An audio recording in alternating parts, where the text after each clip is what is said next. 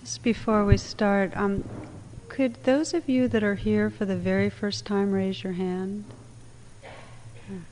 Those of you that aren't looking around, look around. There's, raise your hands high. Okay. First, just to welcome you. It's just uh, wonderful to have you here, and that's a lot of people for the first time at, on one night. We usually have some, but um, it's very, it's lovely, and it was great to meet with some of you earlier. Uh, again, as I mentioned, uh, especially if you're new, please stay around and uh, speak with myself or Lynn or Louisa. I don't know if Forrest is here. Forrest, are you here? Can't see very well. So just stay around and um, ask questions if you have any. And we can get the tape rolling.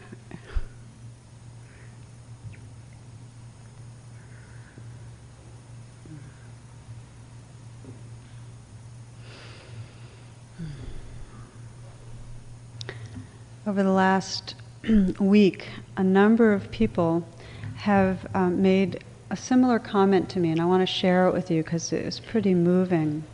And that is that they could feel the drought, this earth's drought, in their body and in their heart. They could kind of feel the, the struggle and the suffering of um, so many life forms and as I, as I heard that, I, you know, there's a place in me that goes, yeah, I mean, I think the more we pay attention, that's how it gets. That this sense of an isolated, contained self starts dissolving, and we're very uh, interwoven with what's going on around us. We are of the earth, we're in communication with life. And that's kind of the description of the bodhisattva of compassion, which is the uh, prototype of the awakened heart in many Asian cultures. Kuan Yin, the Bodhisattva, the description of compassion, one who can hear the cries of the world, and then, of course, out of care, responds. So the, the comment really, I think, came from that place of the awakened heart that really listens. And, and it's not some ideal that happens, this um, compassionate response. It's who we are. We are all interconnected. So, really, it's just this recognition of what's real. Now, the Buddha, in his teachings, in fact, one of the most central teachings that he really presented to the Sangha, to the community after enlightenment, was of this quality of interrelatedness. The Pali word that describes it, paticca samuppada, the official language, dependent co arising. What it really means, if those words don't go at it, we're going to be exploring tonight. But it points to the truth that we exist in relationship. We are completely interrelated, interdependent, and that the realization of that is the realization of who we really are. It's been described in a wonderful image, one that I just keep going back to in my own mind's eye because it's so vivid, called the jeweled net of Indra. Now, Indra is the god, and this jeweled net is this web of life, and at every strand that crosses another strand at that intersection, there's a jewel. And the jewels, all the jewels, the countless infinite number of jewels, are all reflecting and illuminating each other. There's no sense of a jewel that exists on its own. It exists as it reflects every other jewel. It contains all other jewels. Hmm. The jeweled net of Indra as a way of bringing it into this moment, what it would say is that the experience of this moment, the jewel like radiant awareness that you might experience this moment to any degree, whatever you experience, is created, determined by immeasurable, innumerable factors. That as you sit here this moment, this experience is determined by who else happened to show up tonight. That's part of what creates this moment's experience. It's created by the technology that's amplifying my voice. It's created by what you ate today. Sometimes that's a big determinant. It's created by the thoughts your parents had when they first met each other. You wouldn't be here. It's created by the explosion of the supernova that ended up creating this solar system.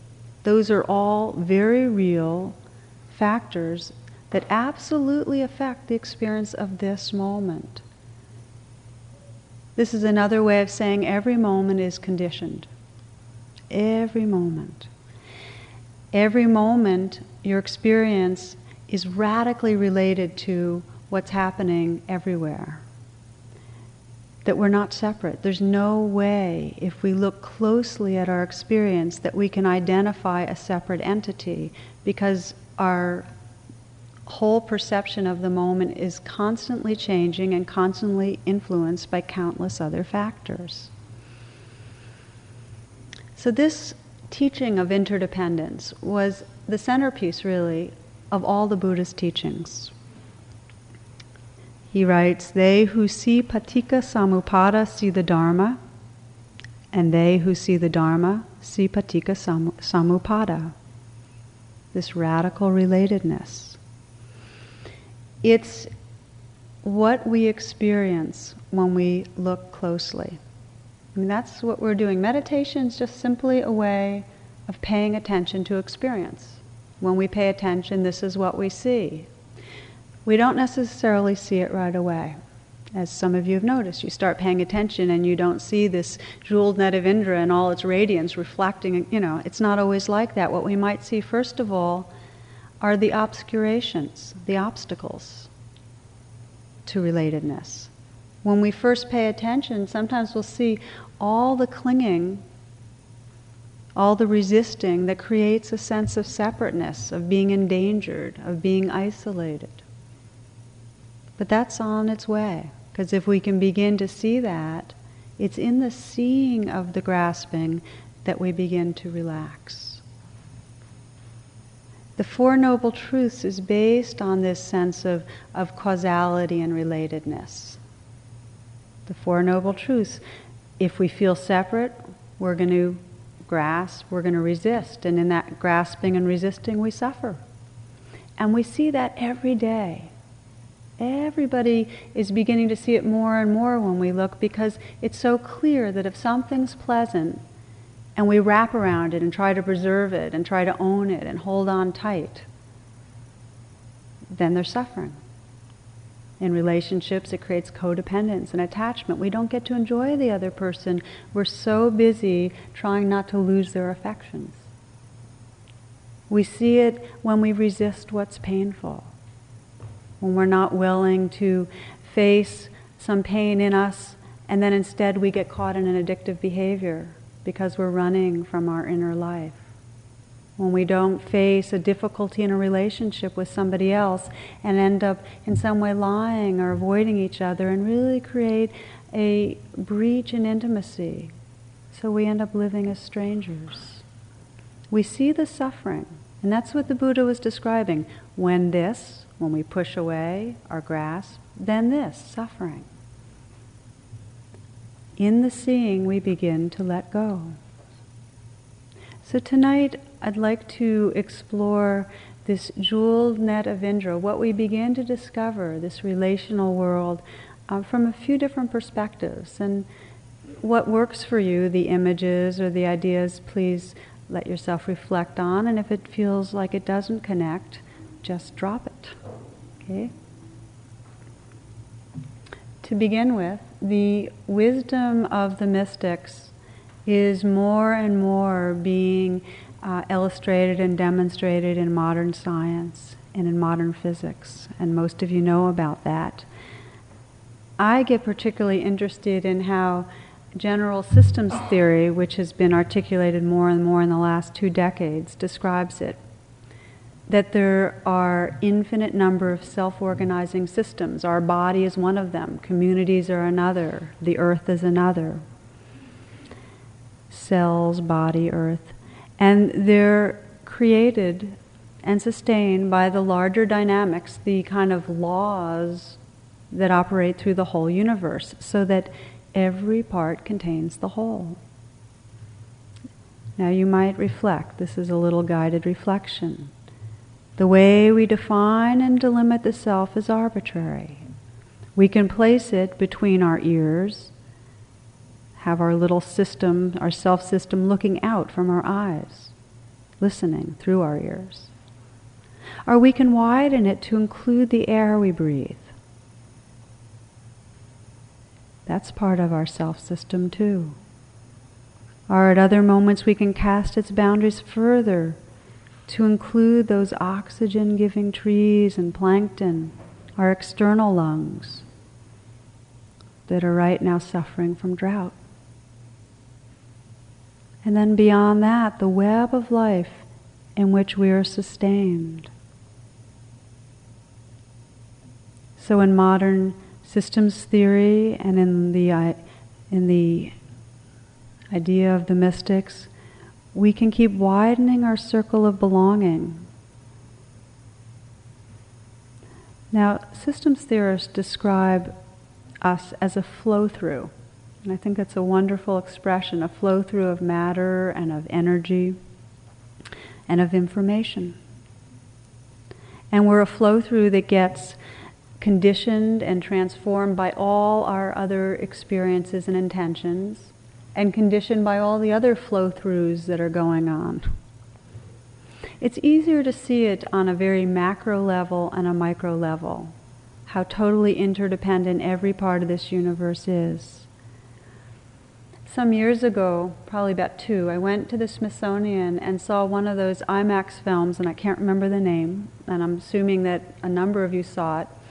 It was the one that started where a woman or somebody dipped their hand into some water and then the amazing photography and imagery went into the water and into the cells and the molecules and the atoms and the subatomic particles till it went smaller and smaller so that you saw all these different systems that were embedded in larger systems but going down to smaller smaller smaller and it never got to a to a thing. It still was moving and it was still um, not just a particle but just energy moving and then, of course, it got bigger and bigger and bigger, and it went to our solar system and then beyond and beyond. And in watching, if you just drop your personal story, it just became clear that any expression of life was embedded in larger systems, was a part of a larger system, and had smaller systems within it. That became very clear. There's a um, group that d- does these studies that says, you know, what are the chances of this and that and the other thing. And one of theirs was, what are the chances that the next breath you breathe will contain a molecule from Julius Caesar's dying breath? I think they said 99%. So breathe deep. but consider it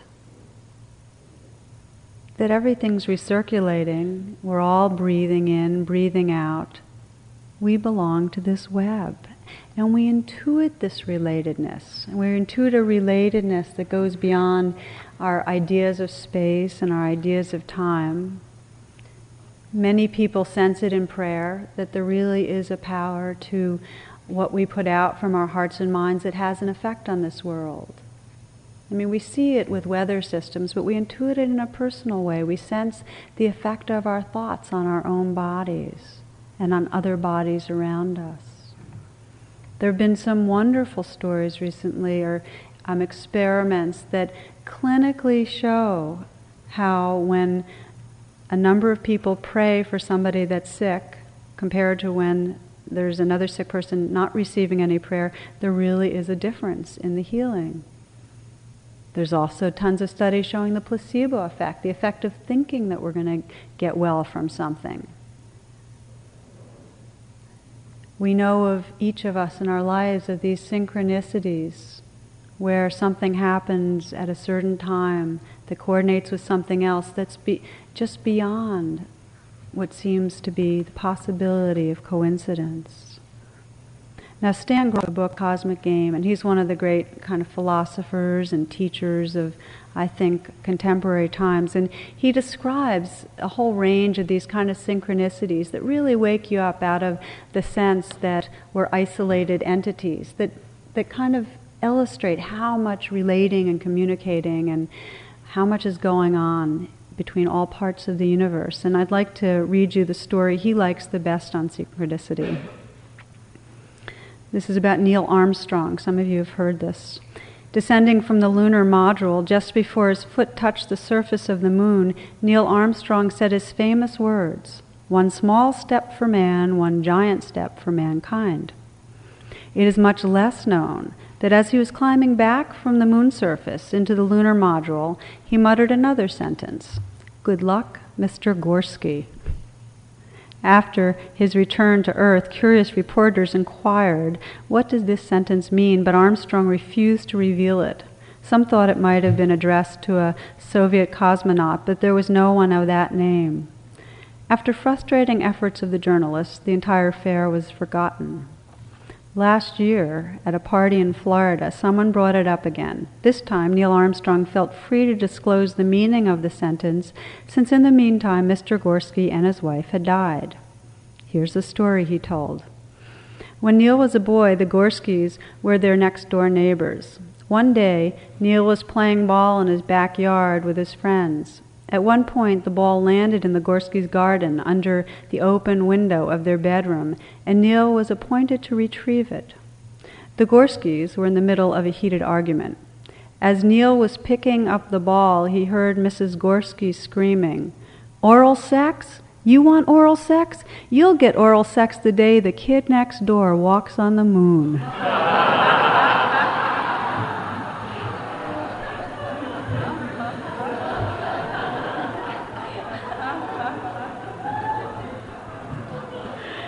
Good luck, Mr. Gorsky.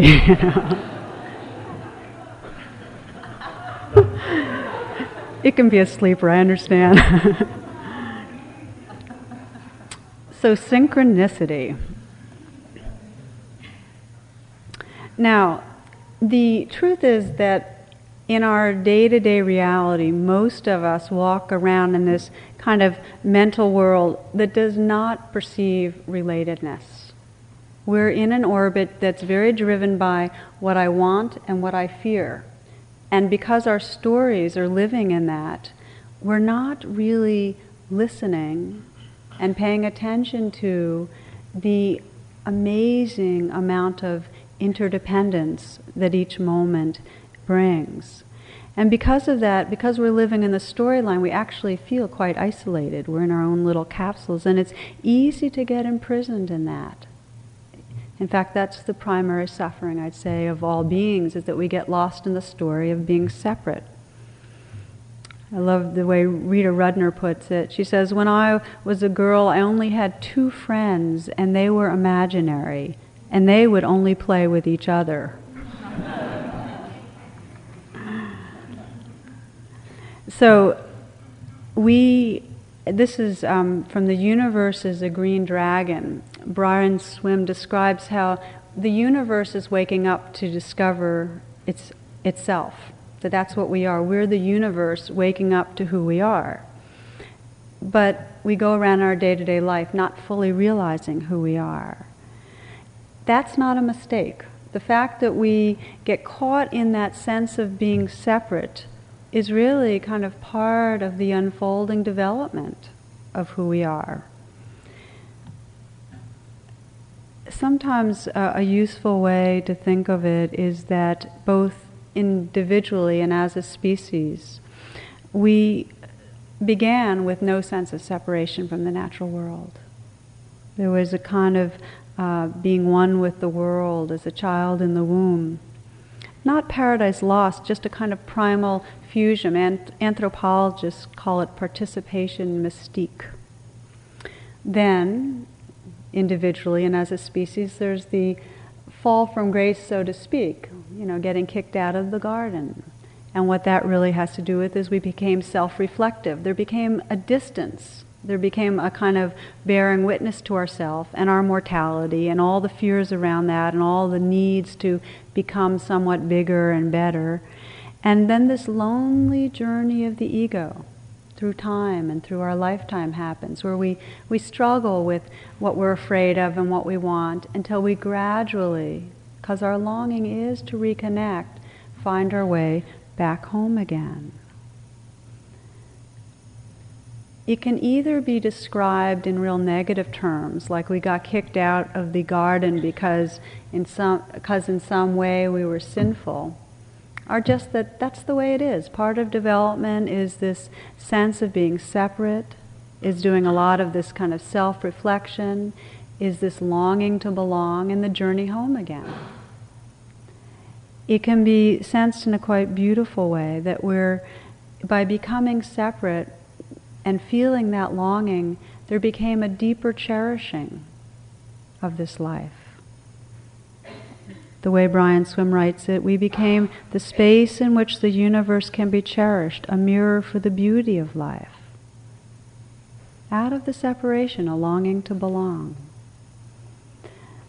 So becoming whole, this, this pathway of becoming who we are, is a process of reconnecting in each moment with the different parts of our being and our life that our mental story has kind of exorcised. The parts of ourself we decided are not okay, the parts of our body we don't even live in, and then all the sense of this world that we think of as out there and separate, rediscovering relatedness. There are some cultures that are fairly wise and have maintained a sense of a natural connectedness. And um, I read something recently I'd like to share that illustrates that. Uh, somebody wrote a book on El Nino, and really what they were describing is how El Nino has been around at least for the last 5,000 years, periodically wreaking havoc in different places, devastating human populations, sometimes even toppling civilizations. So, the interesting question that this author is pursuing is how come some civilizations, like the classic Mayan civilization in our culture in Central America, sunk under the onslaught of climatic changes, but others didn't? In other words, what would allow a culture to survive? And what he pointed to, a key factor, was really the flexibility of the people, of their culture and their customs, and in that flexibility, their kinship relationships, how they related to each other in the land. So here's an example that for centuries, the nomadic herding tribes in Africa's Sahel weathered droughts through a combination of both careful grazing practices and also an attunement to the land. They took journeys, long kind of distance migrations when they needed to, and they relied on food that was stored by relatives, by family. So they kind of went with the swings by being attuned to the land and respectful. Now, enter the Europeans. Here we have this imperial power that sets up these artificial borders. So people couldn't any longer go when they needed to go and come when they needed to come. And then they used these intensive farming techniques that, that overgrazed the land and exhausted the land. And then population soared in places that couldn't handle it. So then, in the last decade, as many of you know, there's been horrendous droughts, and the Sahel's depleted, trampled topsoil just blew away. And tens of thousands of people starved to death. And that hadn't happened over the centuries. It was difficult. They didn't live, you know, a very lush kind of life. But they survived with this kind of wise sense of connectedness with each other and the land. The Native Americans have that phrase, Om Mitakuye in all my relations. And their spiritual practice is one of remembering again and again that we belong to the land and we belong to each other. We suffer if we try to control, manipulate, or disrespect. It's the same in our internal healing. Trauma happens when parts of our being feel wounded, rejected, not belonging. They get kind of shoved off. And healing happens when we begin to communicate with the parts of ourselves that have been cut off. Communicate with friendliness. We begin to include with mindfulness into the whole of our being the places of woundedness.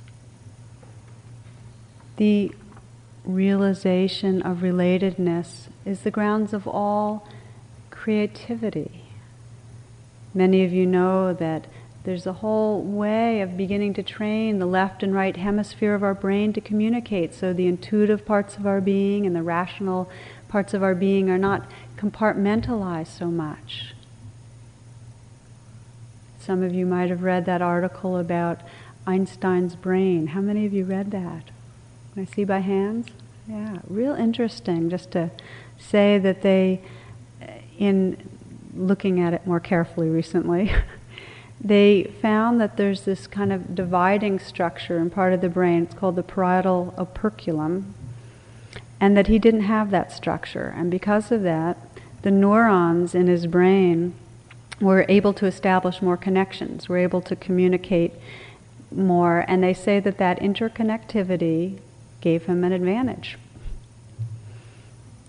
It's just interesting when you sense what is it that allows us to wake up our love, our creativity, our creative genius. It's the communication and the connection between parts of the whole. So, what happens is we see evidence.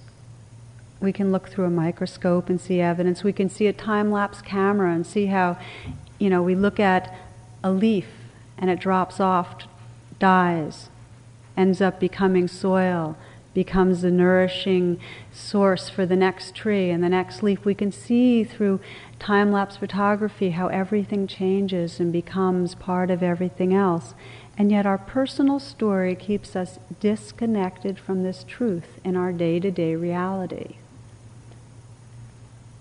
What's radical about meditation is it begins to um, kind of break open our awareness so that we don't live in those stories that tell us that we're these separate capsules of being. We rather begin to see the fluidness. We begin to see that we belong. So we'll take a brief, just let's sit together for a few moments and explore this.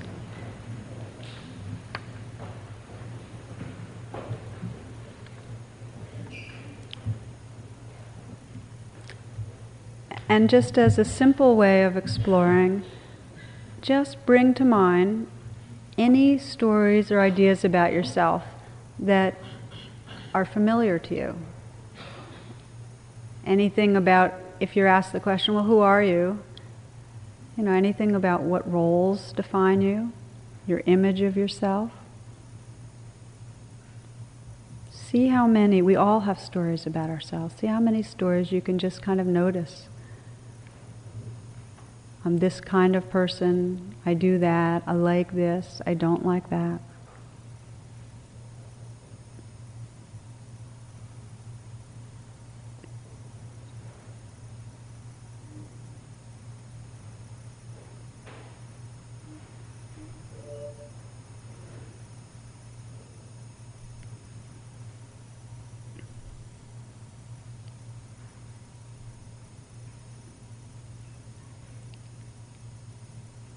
And just mentally note okay, stories, stories, images, ideas. As if you could draw a big frame around them and say, okay, so this is a world of ideas, of mental appearances. And then take a few breaths and just open up to the awareness that's bigger than that and that senses just what's happening right now. That who you are is just your experience of what's happening right now.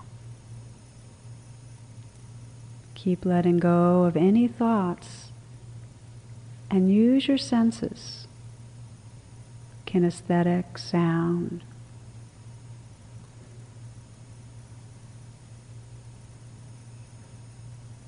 we're a flow through of information. Sense this flow through, this changing dance of sound, sensation. When the mind gets sticky around an idea or a thought, simply notice that and relax the grip.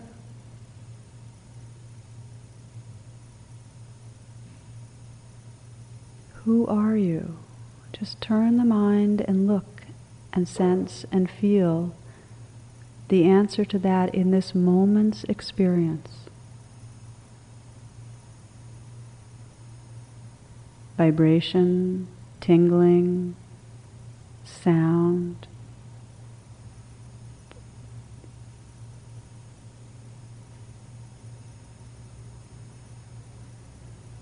fear, excitement, confusion, more thoughts.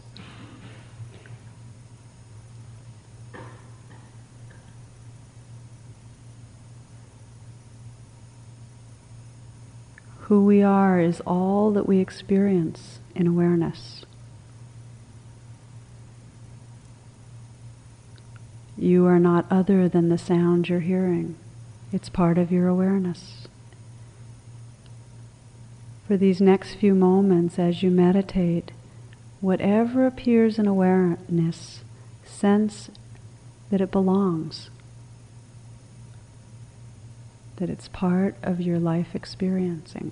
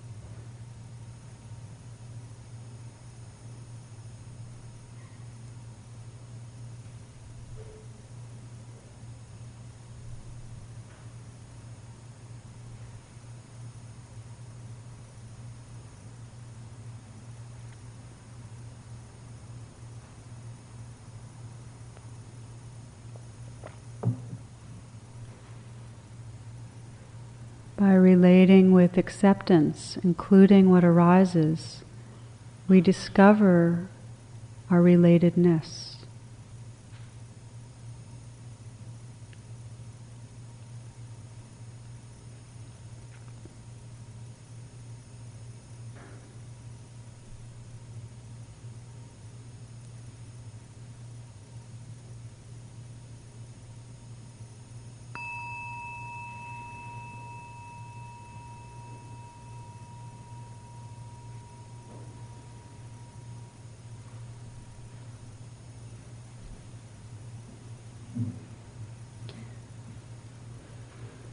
Being lost in thoughts, being lost in the way we push aside experience, the way we grasp, obscures that relatedness. It denies it, it covers it up. So, really, meditation practice is a way of including experience so that we can rediscover that all that arises belongs. That we belong to this web, that this web is a part of our being. Now, there's another way that this experience of interrelatedness has been described that I think is quite beautiful. And the words are world as lover. That our deepest impulse is to connect, is this love for life, that we're attracted to and have a desire towards living and connecting and being. There's a longing for intimacy. And what that means is that every relationship we're in really is an expression of our spiritual path. And the more awake we are in those relationships, the more awake we are to who we are. I like to sometimes read this at the end of a retreat because we go from retreat into very active awareness of our relationships, and this kind of describes it beautifully from a Sufi perspective. A certain Bektashi dervish was respected for his piety and, ex- and appearance of virtue. Whenever anyone asked him how he had become so holy, he always answered, I know what is in the Quran. Now, one day he had just given this reply to an inquirer in a coffee house when an imbecile asked, Well, what is in the Quran? In the Quran, said the Bektashi, there are two pressed flowers and a letter from my friend Abdullah.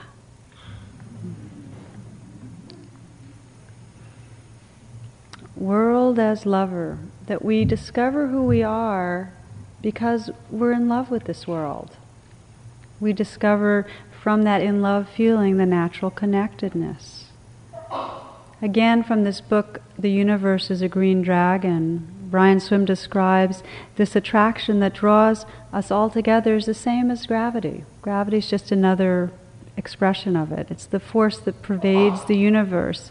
And he describes it as an alluring activity that really ignites all being this alluring activity gives rise to all form, that stars and bodies and cells and communities and all life forms come out of this basic attraction life has to life, to coming together, to connecting, to relating.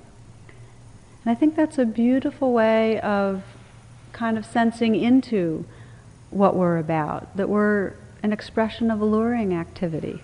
You know, this coming together, this urge to connectedness. Now, this same sense of world as lover, that this life is drawn to life, to connecting, is um, basic to the to Hinduism's kind of cosmology. And just to describe it a bit, the myth of the cosmos is that in the beginning there was a self-existent one, just one, called Prajapati. And this one beingness was lonely, and so it created the world by splitting into that with which it could copulate, which gave birth to all phenomenon. In other words, out of this desire for deeper belonging, the world split into parts so that those parts could come together again. And hence you have Krishna worship, you know, this this longing to be united with in a blissful way with the divine. And it's in strains of Sufism and in the Kabbalah and in Christiana, Christianity in the tradition of bridal mysticism. It's in every spiritual tradition, this sense that our separateness is really in service of coming together in a deeper, more alive way. Beautiful way to frame it. Now, given that, there's a story that I ran into that really describes world as lover in the most delightful way. So I'd like to share this with you. It takes it's a little longer than I sometimes read, but I'll go ahead and do it. It's called Cosmicomics by Italo Calvino. And I found it in one of Joanna Macy's books. So just to say that this book begins with um, a sentence from science. Through the calculations begun by Edwin P. Hubble on the galaxy's velocity of recession, we can establish the moment when all the universe's space was concentrated in a single point before it began to expand in space. Now, that's the beginning of the book. And then the book describes the evolution of life, but it's from the perspective of an individual who happened to be there before the Big Bang. so you have to go with that. We were all there. Where else could we have been? says Calvino's narrator Q as he describes his experience. We were all in that one point, and man, was it crowded. Contrary to what you might think, it wasn't the sort of situation that encourages sociability. Given the conditions, irritations were almost inevitable. See, in addition to all those people, you have to add all the stuff we had to keep piled up in there all the material that was to serve afterwards to form the universe. then he goes on to list a lot of it. So there were naturally enough complaints and gossip, but none ever attached to Mrs. Pavasini. She's the main character here. Since most of the names have no vowels, I have to just that's the name that we have for her. Mrs. Pavasini, her bosom, her thighs, her orange dressing gown, gown, the sheer memory of her fills our narrator with a blissful, generous emotion. Now, the fact that she went to bed with her friend Dr. D is, was well known, but in a point, if there's a bed, it takes up the whole point. So it isn't a question of going to bed, but just being there, because anybody in the point is also in the bed. so consequently, it was inevitable that she was in bed with each of us. If she had been another person, there's no telling all the things that might have been said about her. The state of affairs could have gone on indefinitely, but something extra- extraordinary happened an idea occurred to Mrs. Pavasini. Oh, boys, if only I had some room, how I'd like to make some pasta for you. Here I quote in part, this is the longest sentence in literature now. And in that moment, we all thought of the space that her round arms would occupy, moving backward and forward over the great mound of flour and eggs, while her arms kneaded and kneaded, white and shiny, with oil up to the elbows. And we thought of the space the flour would occupy, and the wheat for the flour, and the fields to raise the wheat, and the mountains from which the water would flow to irrigate the fields.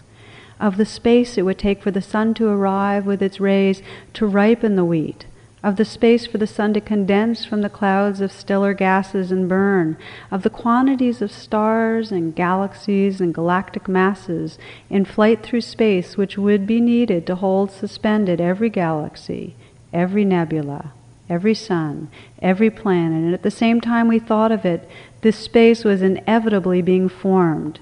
At the same time that Mrs. Pavasini was uttering those words, Ah, what pasta, boys! The point had, that contained her and all of us was expanding in a halo of distance in light years and light centuries and billions of light millennia, and we were being hurled to the four corners of the universe. And she dissolved into I don't know what kind of energy, light, heat. She, Mrs. Pavasini, she, who in the midst of our closed, petty world had been capable of a generous impulse.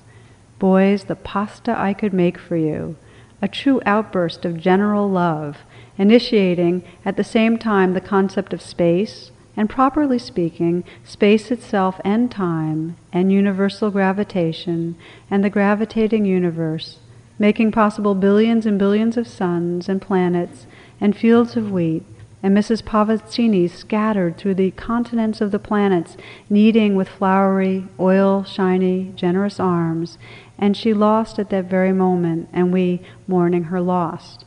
Or is she? Or is she equally present in every moment, her act of love embodied in every unfolding of this amazing world?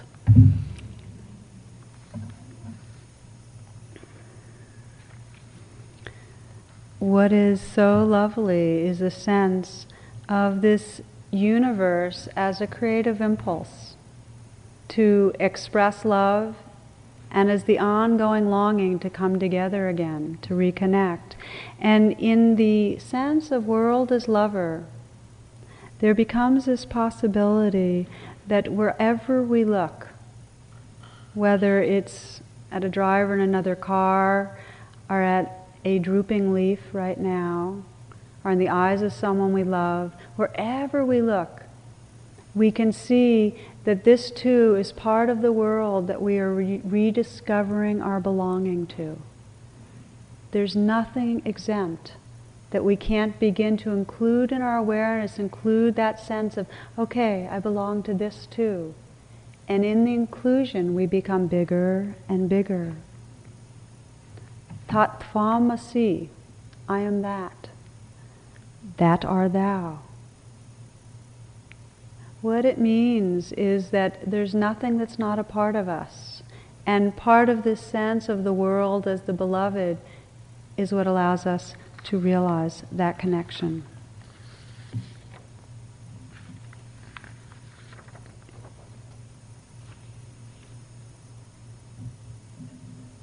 So it's a practice. It's a practice as we sit still because things appear and if they're very pleasant, our conditionings to grab on. If they're unpleasant, our conditionings to resist. So we practice as we sit here with this inclusion, the sense of belonging, the sense that we can relate with kindness and appreciation to whatever arises. And then our practice is to go into the world and then let this life happen and discover that same quality of connectedness, of belonging. So we see the trees and we hear the wind, and whatever arises the bird sounds, another's voice, the feeling of our breath it all becomes world as lover, part of what we're willing to relate to. And when we feel the pain of being thrown out of the garden, we find that the sense of the lover is that it's way out there and out of reach. And then we let that pain itself become what we belong to. Do you understand that the pain actually is the pathway back into connectedness? We relate to whatever arises. If we begin this practice of even noticing the things we most subtly push away and letting ourselves belong with that too, we rediscover a sense of belonging to this world a Chippewa song. Sometimes I go about pitying myself while I am carried by the wind across the sky.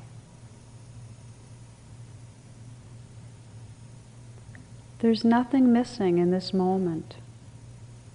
Look, check. Just sense inside is there anything really missing when you get very present?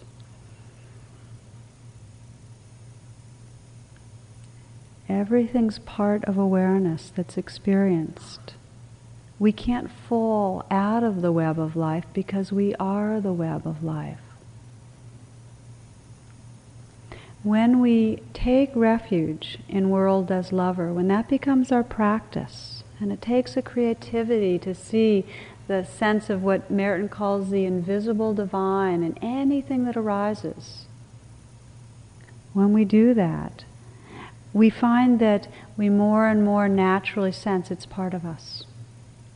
Now, we can invoke a sense of world as lover when we're feeling very small, and the way we do it is through our senses, just bringing to mind somebody that we love, something we're very connected to. I know for myself there have been many times in the last years that I felt small and disconnected and separate and lonely. And I have a certain tree I go to. And it's got a root that's above ground. And so I'll sit down next to the tree and put my hand on the root. And in some way, my meditation will be okay, this is life and it's kind of shading me and I'm connected to it. And kind of sense the um, generosity of tree, you know. And it's a favorite tree, but as I sit and feel a sense of connection to it, then it really becomes that the whole world is holding me, not just the energy of that tree. And then I realize that it's not the world holding me, but there's just a sense of belonging. That process, when we reach out, can start with somebody that we love. It can start with a tree, an image, a picture, somewhere where we feel connection. We all have some strand where we feel belonging. And if we can let ourselves feel that belonging very viscerally in the heart, then naturally, as Einstein describes it, our circle of belonging starts spreading outward and outward until nothing's outside of mind. We all are, we are belonging to it all. Started off tonight describing how a number of people really felt in their bodies and their hearts the difficulty of the drought as we practice this path of paying attention and of dropping in and feeling the changing flow and the relatedness to this world, we really are able to listen to the world around us. This is Gary Lawless. When the animals come to us asking for our help, will we know what they are saying? When the plants speak to us in their delicate, beautiful language, Will we be able to answer them? When the planet herself sings to us in our dreams, will we be able to wake ourselves and act?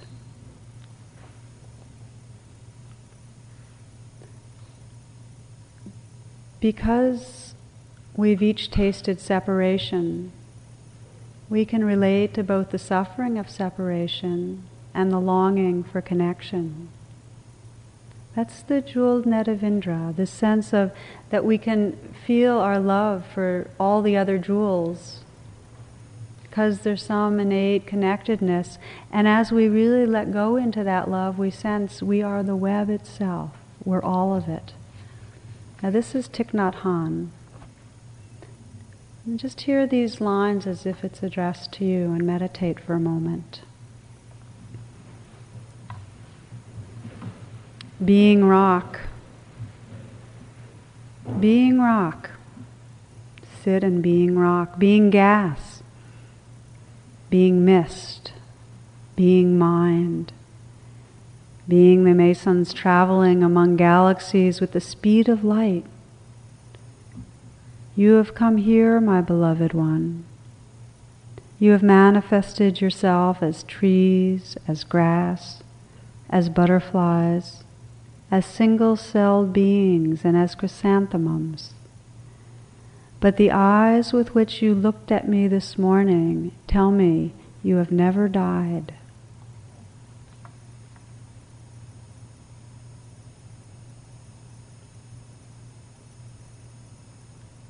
continuing in quietness, letting whatever arises in awareness be related to with presence and compassion.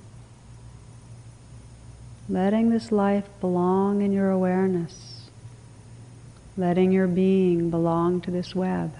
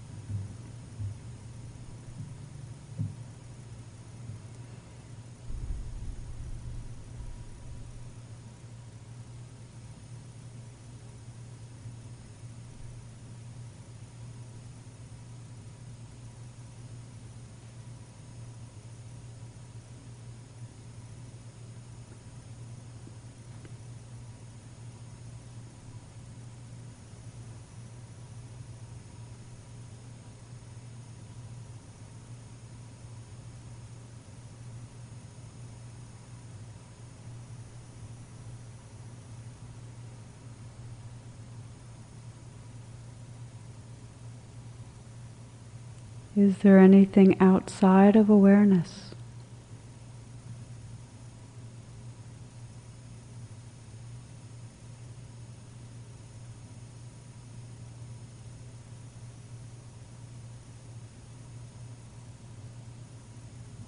Is there anything missing from this moment?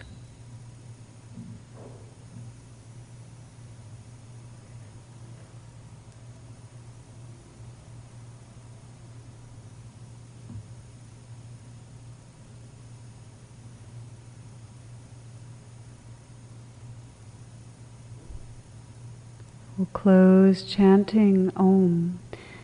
This time, as we chant, as you, after you finish with the exhale, just breathe in and begin chanting again, and let your voices mingle. You can harmonize and sense this interrelated world of sound and heart that we belong to.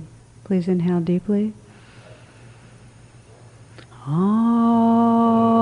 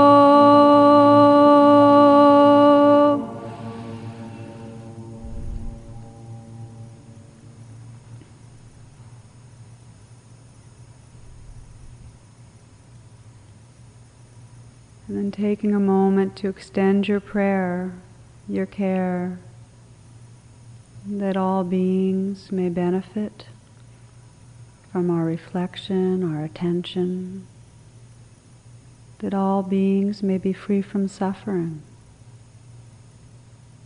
that all beings may touch great and natural peace, that all beings may awaken and be free.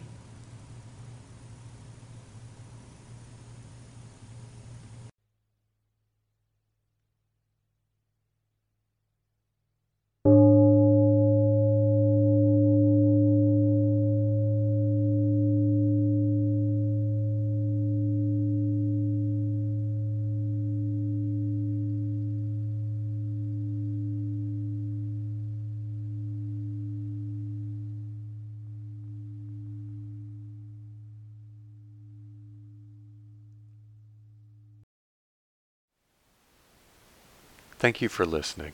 To learn how you can support the teachers and Dharma Seed, please visit dharmaseed.org slash donate.